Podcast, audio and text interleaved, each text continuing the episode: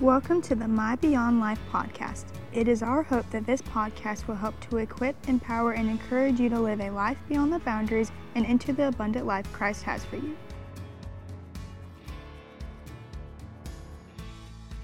Today, Miss Amy will be discussing when your reality goes from hard to harder.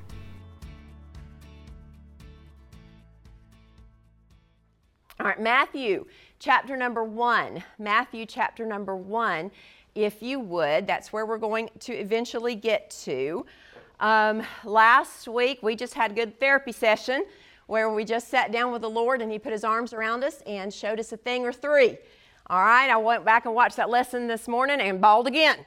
Um, so it's just what God gives us when we need it. So today we're going to go from that point forward. We're going to jump back into Mary's story, okay, which we all know in so many ways is our story. Okay, so we know from Luke chapter number two, Gabriel comes, he gives the announcement. She says, Be it unto me. And then we know she immediately then goes to spend three months with Elizabeth. Now, those three months were very special months because she was understood. They knew what was going on. I mean, Elizabeth herself had a special pregnancy that was pronounced by an angel. So they were, they were kin, they were sisters in this situation. And so what they did was they had a very special three months where they understood each other and where they had common ground, and it was her safe place.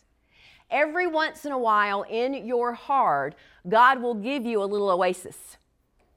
God will give you a special friend, a special person, a special someone that will get it someone that you can be real with, someone that you can talk to, someone who has common ground with you. And those are very precious, precious people and precious times.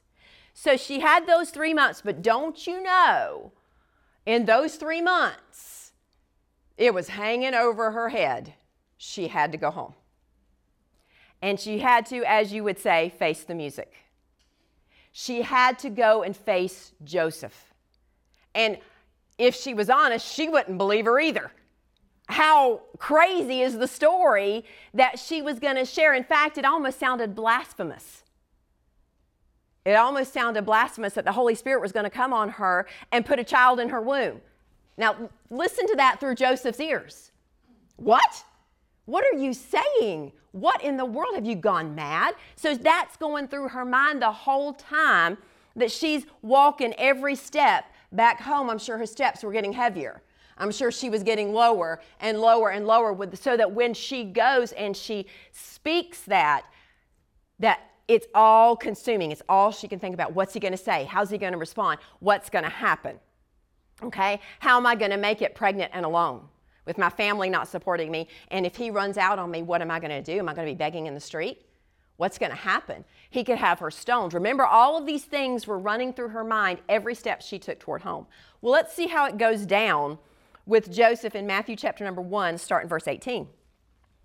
Now, the birth of Jesus Christ was on this wise.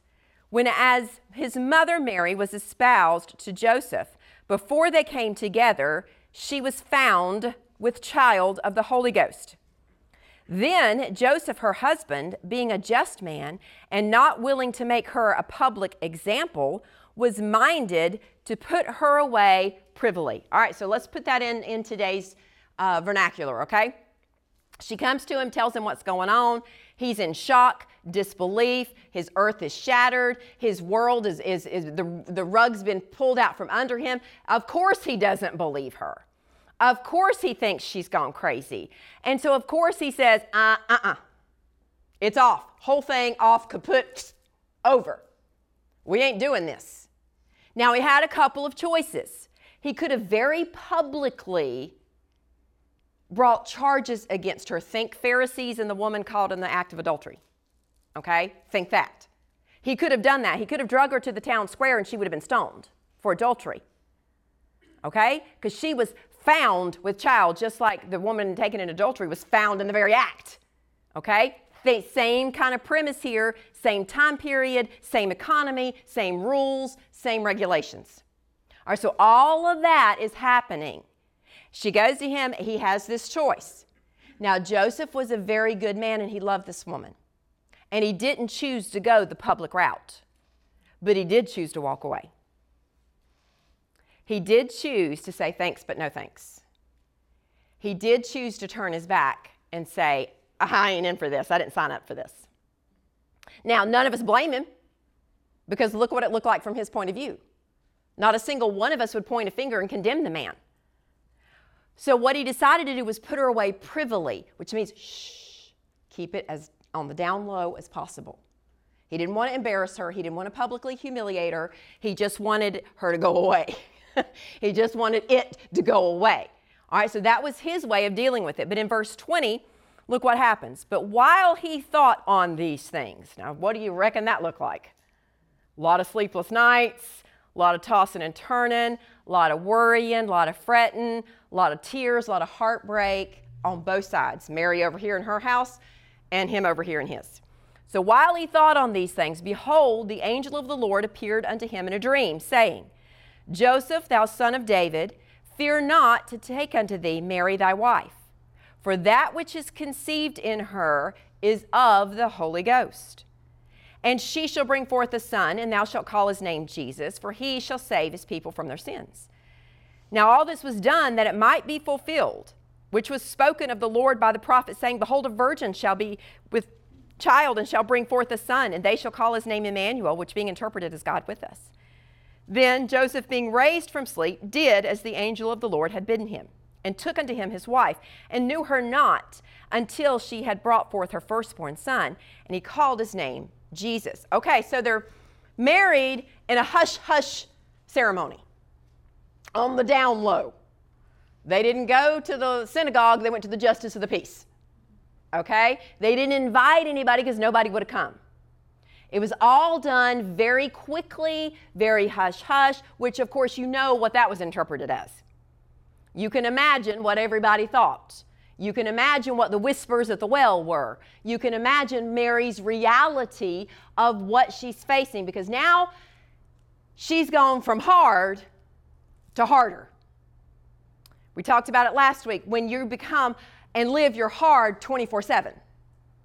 When your hard is now when you first wake up, when you go through this, when you deal with that, when you face that person, when you when you walk through that, your hard is all around you. You can't get away from it. You can't walk away. You can't turn your back. It's all around you, surrounding you. It permeates every moment of your day. Even when you're away from it, you can't stop thinking about it. So that's the kind of hard she's now gone to. She's gone from hard, now she's going to harder. Her reality, once she got the ring on her finger, really didn't make anything much easier. I don't know what the situation was with their parents. Were they completely excommunicated? Would they even associate with them? Would they even speak to them? Imagine Joseph in his business. Did people refuse to even do business with him? That's a very real possibility. I, I think sometimes we just don't get in the culture enough to realize what all this affected. All right? Of course, they were not welcome, you know, in, in the places of worship, not the people who knew them. And then, then you've, you've got all of the issues of a new marriage. You're getting used to each other. You're getting used to being married. You're, you're, you're trying to get used to, to living with a man. All right? He's trying to get used to living with a woman. And, and each other's craziness and weirdness and oddness and miscommunications and all of those kind of things with all of this stress added on top of it. Not a perfect recipe for a great start. Everywhere Mary would have gone, they would have snubbed her. That's a lot of hurt that just keeps reminding you that you are rejected over and over and over again. And that's how these two started their marriage under the stress and the strain of hard and disappointment. And that's the, the, the, the everyday uh, that Mary was facing. Now, last week we talked about how disappointment is truly, if you peel yours back, it is a gift. That's why it's so hard to get up and teach it because it's like, No one thinks disappointment is a gift. No one opens up the Christmas package on that day and go, woohoo, disappointment, thank you, Jesus. No. It's like when you were a kid and you were hoping for the bright pink Barbie Corvette and you opened up the box and you got underwear or socks. Okay? You got you a six pack of Hanes Cottons. It's not what you wanted. You wanted the bright, shiny Barbie Corvette. But that wasn't what your aunt or your grandma or whoever it was that gave you that got you. But you know what? That Barbie Corvette can sit on the shelf and gather dust when you're done with it, but the Hanes six pack, you used them every day. They fulfilled a need. It was still thoughtful, it was still good, it was still a sacrifice to give it to you. So we got to start looking when we open up that package of disappointment and realize there's a gift in there. Okay, there's a gift in there. So that's what we're going to kind of take a look at that gift that it's not that God is withholding good from us. It's that God is giving us good, it's just not the way we thought it was going to look. Remember that expected again? It's not what we expected, but it doesn't mean it's not good. So that's kind of where we're going to park today and sit down and get a really good look. I want you to look, if you would, it's the verse we've already looked at in here a bazillion times, but we're going to look at it again Jeremiah 29 11. Mary wanted the, the Barbie Corvette, but what she got was something different. Jeremiah 29 11. For I know the thoughts that I think toward you, saith the Lord thoughts of peace and not of evil, to give you your expected end. Is that what it says? This preacher says they don't even say that in the Living Bible. It's to give you an expected end. Whose expected end is it going to give you? His. His expected end, not our expected end.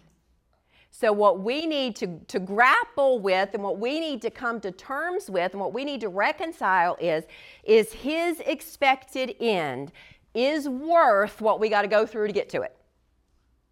It's worth the hard, it's worth the disappointing, it's worth the uncomfortable, it's worth um, all of the um, dips and, and twists and turns and curves because we can trust Him to give us good.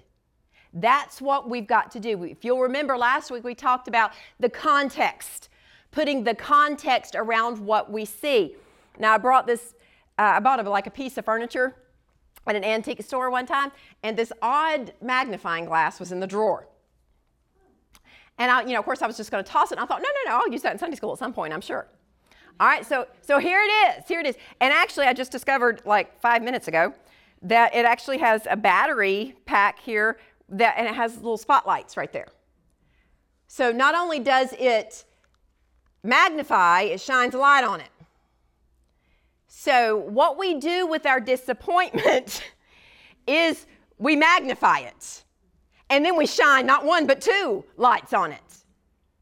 So that we can truly just focus on that.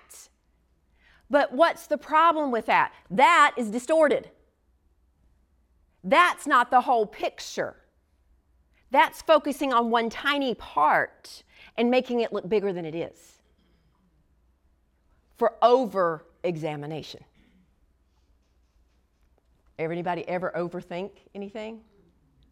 Anybody ever uh, overanalyze anything? Anybody ever overcomplicate something?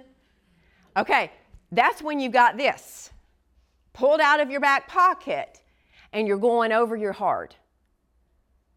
And you're going over other people's motives and what do they mean by that? And why didn't they do that? And what, where's God? And what's he doing? And what, what's he thinking? And, and it looks like he's lied to me and all this kind of stuff. We're just taking it, we're looking and we're going, wow, this is really hard. This is really big. I can't get over it. But in reality, it's not as big as what we're thinking it is. Now, this morning when I picked this thing up, I don't really know what it was, but there was something really gross and sticky all over it. I have no idea because it's not mine and I don't know where it's been. But I thought, how fitting because we put it on our gross and sticky situations. So someone has been putting this in a gross and sticky situation. I don't know what it is. but anyway, it got a bath this morning, so the battery thing will never work because I didn't know there was a battery thing in here until just a few minutes ago. But anyway, that's what, what we do, isn't it? But what we're going to try to start doing is stepping back from over examination and seeing the whole context of the picture, or at least the context we know is there. So think pieces of a puzzle. What we're going to look at today is going to give you your corner pieces. Because you know that's where you have to start when you do a puzzle. You have to start with the corner pieces and then you work your way in, because in is a lot harder. Okay? So we're going to look at some corner pieces today to frame our hard. And that will help us get a perspective of our difficult. All right, so what's our corner pieces? Go with me, if you would, to Psalm 119. Let's look at some corner pieces. Psalm 119, verse 68. Here's some corner pieces that'll help you out. Thou art good and doest good. All right, there it is. God is good and God does good. You hear that? God is good and God does good. And those are some mighty big corner pieces. And I can filter anything I'm going through through those two. God is good and God does good, period. Even when it's ridiculously hard. And it looks like He's not good. It looks like He doesn't care.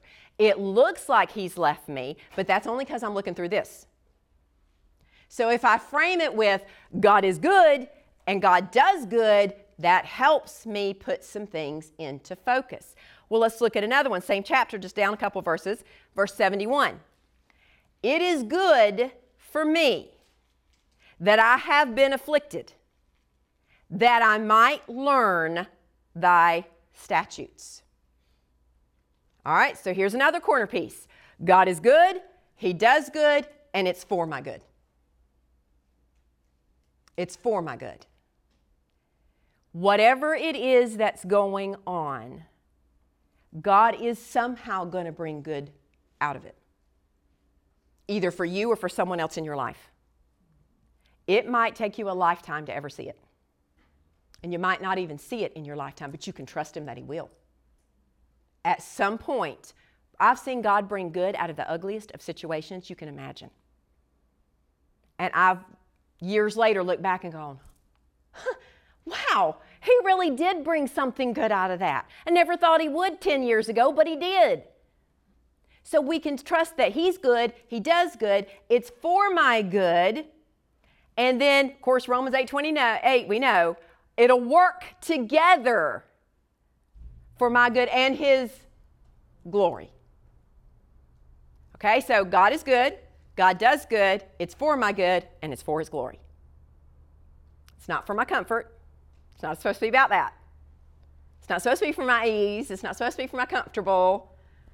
But those are your four corner pieces that you can put down and take to the bank. Frame your heart with that, and then God will start filling in the other pieces. But you need to have your corner pieces firmly in place. All right, now, Keeping your context in place is very, very, very important. What kind of context? God's person, God's plan, God's purpose, and God's providence. All of those are pieces that can go on around and link those corners together. God's per, uh, person, his character, who he is, his identity, the names, the characteristics, the facets of God, all of that can be filling in that whole top line. The person of God. Filling in on this one is his plan. That there's a reason, that there's a big picture, that, that it's a good one. All right, feeling in on this one is God's purpose. Okay? All of that, all of, none of it's wasted, none of it's random. All along on this side is the providence of God. God's able, God's in control, God's behind it all, in it all, through it all, for it all. All right? So all of those are your whole little outside piece here. So now we're going to step back And we're going to look at another time in Mary's life when her hard went to harder and then got harder still. Okay, now imagine Mary is now nine months pregnant. Her reality is hard every day. Okay, because now she's really showing. And so now it's like everybody thinks her sin is really out there. And so there's no running away from it, there's no hiding it or disguising it, and people are openly pointing fingers and whispering. That's her reality. Okay? Her reality is a, is, a marriage under total strain at best. Her reality could have been a very serious economic hardship as Joseph was just trying to find work. It could have been strained relationships with her family and just missing them. And missing her normal and missing her family and missing all of that. So, all of that is in her heart. Every bit of it is in her heart. But then it, it doesn't stop there, it just gets harder. So, she's nine months pregnant, okay? She's to that point of absolute misery. You guys all know what I'm talking about. I laugh and choir when we're sitting up there and this pregnant woman who's at the very end comes waddling in. Okay? And she's, you can just tell the baby's already dropped and she's just walking around it. You know how that is? And she's just so uncomfortable. And the whole soprano section where I sit go, oh, bless her heart we have done that because every one of us all of a sudden go back in time to how uncomfortable and miserable those moments are. Now that's where she is. When all of a sudden, Caesar Augustus throws her a curveball. All right, now hold on, this one's different. This one didn't look like it came from God. This one looked like it came from man. And that's harder to reconcile that's harder to reconcile because man ain't out for your good, are they? And man don't love you no matter what. So this is harder for her to reconcile. All right, so he comes, Joseph comes home that day. I can almost see him scared to death to even open his mouth. Because y'all know what, I mean, living with a pregnant woman ain't no piece of cake, especially a miserable one. And he has to come and tell her she has to go on a 70 mile journey to a city she doesn't want to go to. It was inconvenient at best, horrific at worst. All right, she's at the point in pregnancy where you're miserable in a five minute air conditioned, cushy seat car ride. And she's at the point of a 70 mile donkey ride. Think, ladies, donkey. How uncomfortable is she? The baby is so low. And she has to sit on a donkey for 70 miles. Yeah, no, no. No. Where's Caesar? We're having a talk. I think if Mary could have got a hold of Caesar, his Augustus would have been gotten. I mean, I, I, can see it now. Well, oh, no, we having a chat, Mr. Dude. We ain't doing that.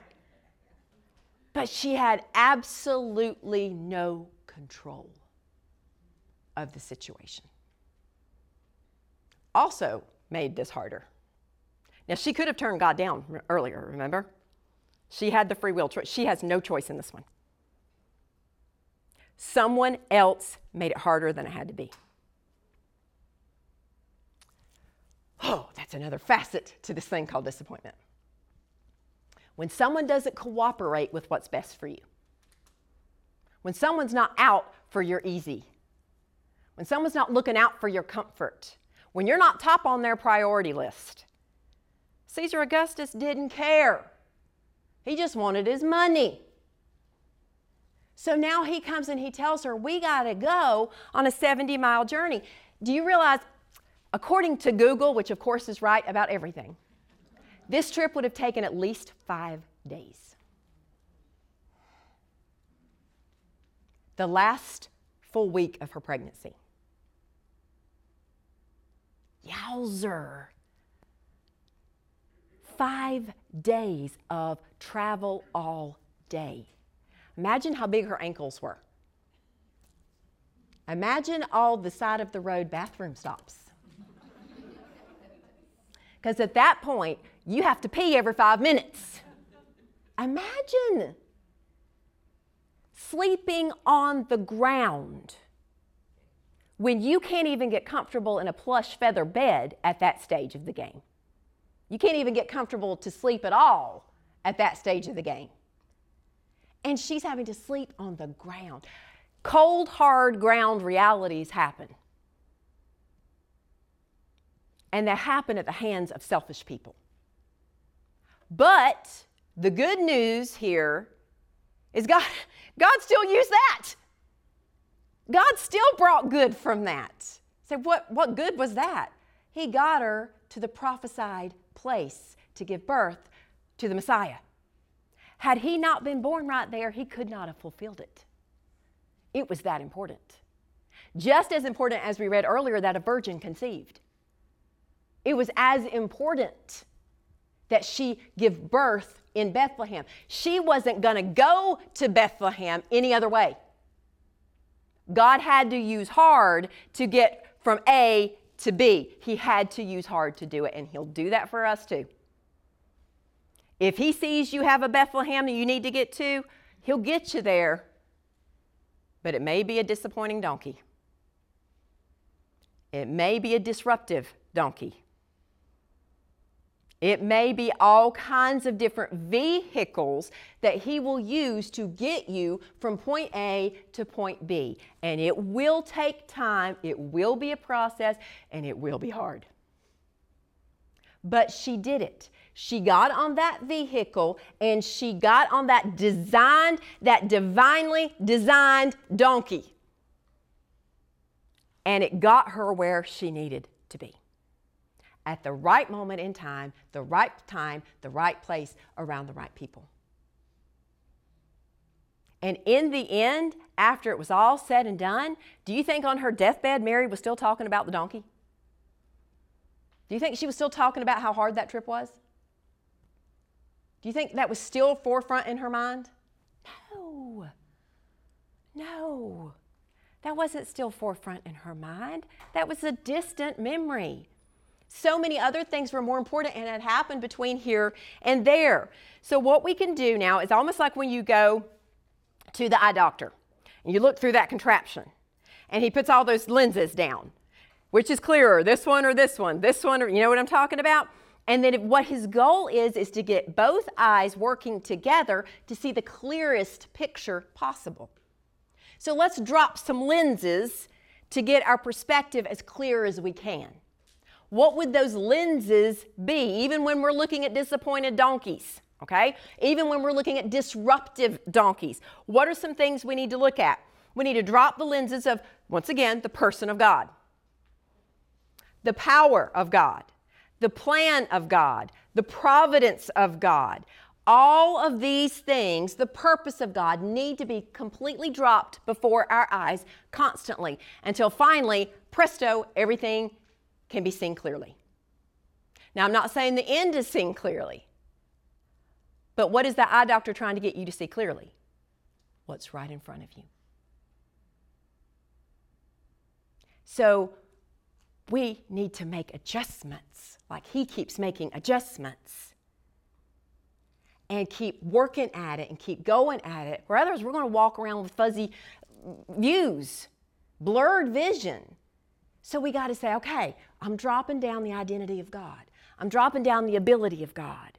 I'm dropping down my identity in God. I'm dropping down my ability through God. I'm dropping all these truths, truth, truth, truth, truth, until I see the way I'm supposed to see what's right in front of me. Not feelings, not what the world says, not what society says, not what my friends say, but what does God say? About this nasty now and now that's right in front of me. To understand that, we actually need to go back further than Mary. We actually need to go back all the way to Eve. This struggle that we have with our less than. And it's interesting to note because you know, Adam and Eve passed everything down. they just gave it all to us. Okay? They passed down all of this ick to us. One of the icks that they passed down to us, they really couldn't help. because they were created this way. They were created to expect perfection because they were created perfectly to live in perfection. So that was the human expectation from their very first breath. And unfortunately, we like our mama in that one, Mama Eve. We've been born with an expectation of perfection, a longing for it, a desire for it, a yearning for it, a looking to it. In fact, if we were very, very honest, we would love to park our car at 101 Perfection Place in the Garden of Eden. That's where we want to be. We want to look at our husband and see a perfect Adam. We want to look at our body and see a perfect Eve. We want to look at our situation and see an Eden. But we don't live there anymore. We live at 101 Less Than Lane in Realville. So, why didn't God scrub that perfection out of them when He took them out of the garden? Why didn't He just take that out of them? The reason why is because that's exactly what's in us that drives us to Him. You want to know why? Because He is perfection. That's why the human is created with a God sized hole in their heart. They're looking and they're longing for perfection, for perfect love, for perfect peace. And when they find Him, they've got it. But if we weren't longing for that perfection, girls, we wouldn't be seeking it.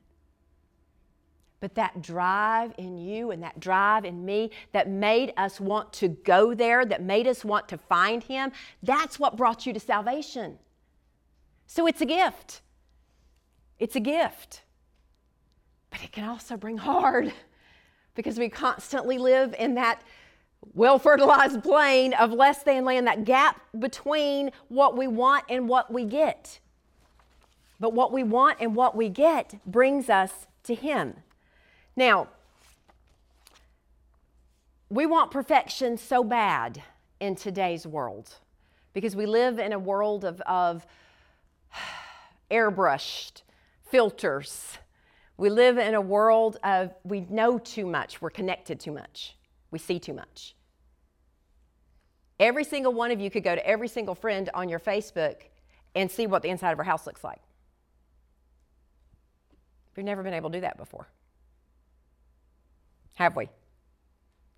We've never been able to compare as much as we do now because their reality is on our phone 24 7. The problem is, it's not really their reality, is it? It's not really their reality because it's posted perfection. And posted perfection ain't real perfection. It's not real. It's a charade on their Amy land that comes across their stage and into our eye gate and makes its way down to our heart. We want what they've got. Why is it easier for them? Why doesn't she have to go through this? Why do I have to go through that? Does God love her more? They're not even in church, and look at the car they're driving. How many times has that ever crossed your mind? I thought disobedience wasn't supposed to be blessed, Lord. They looking like they living in Blessville. Hard stuff. It fuels it. It fuels it. Now, Mary, reacted to this, once again, this other disruption. And she responded in a way that she was supposed to respond because you know what she did? She climbed on the back of the donkey. I don't read in scripture where it says Joseph had to drag her out of the house kicking and screaming. I don't see where it says she threw a pot at his head when he told them what happened. I don't see her picketing in front of Caesar's palace. I don't see any of those reactions, do you? I don't know what she said. I don't know what she felt. I know what she did. She got on the donkey.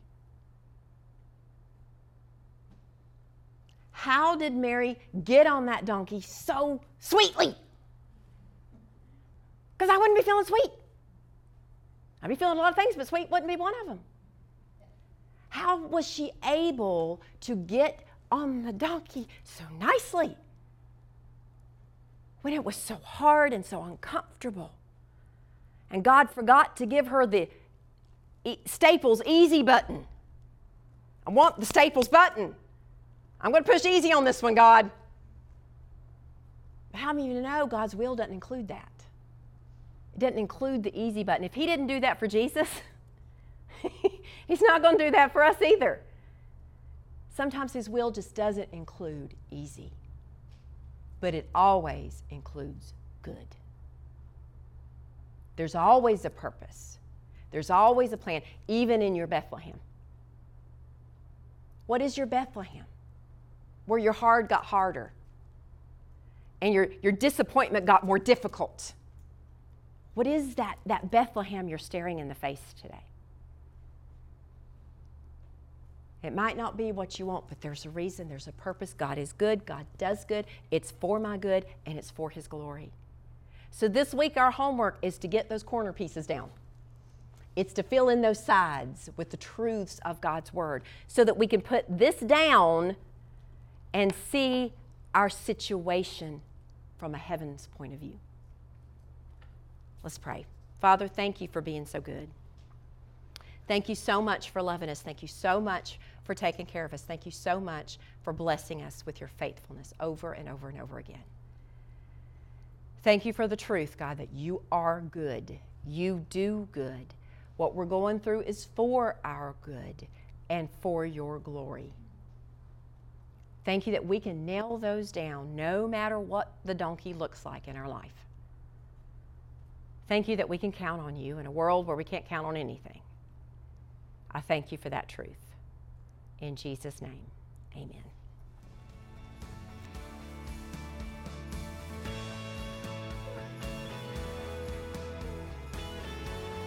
Thanks for listening to our podcast. If you are enjoying these lessons on emotions, go to pbckannapolis.org to purchase Miss Amy's book, Full Disclosure Real Talk About Raw Emotions.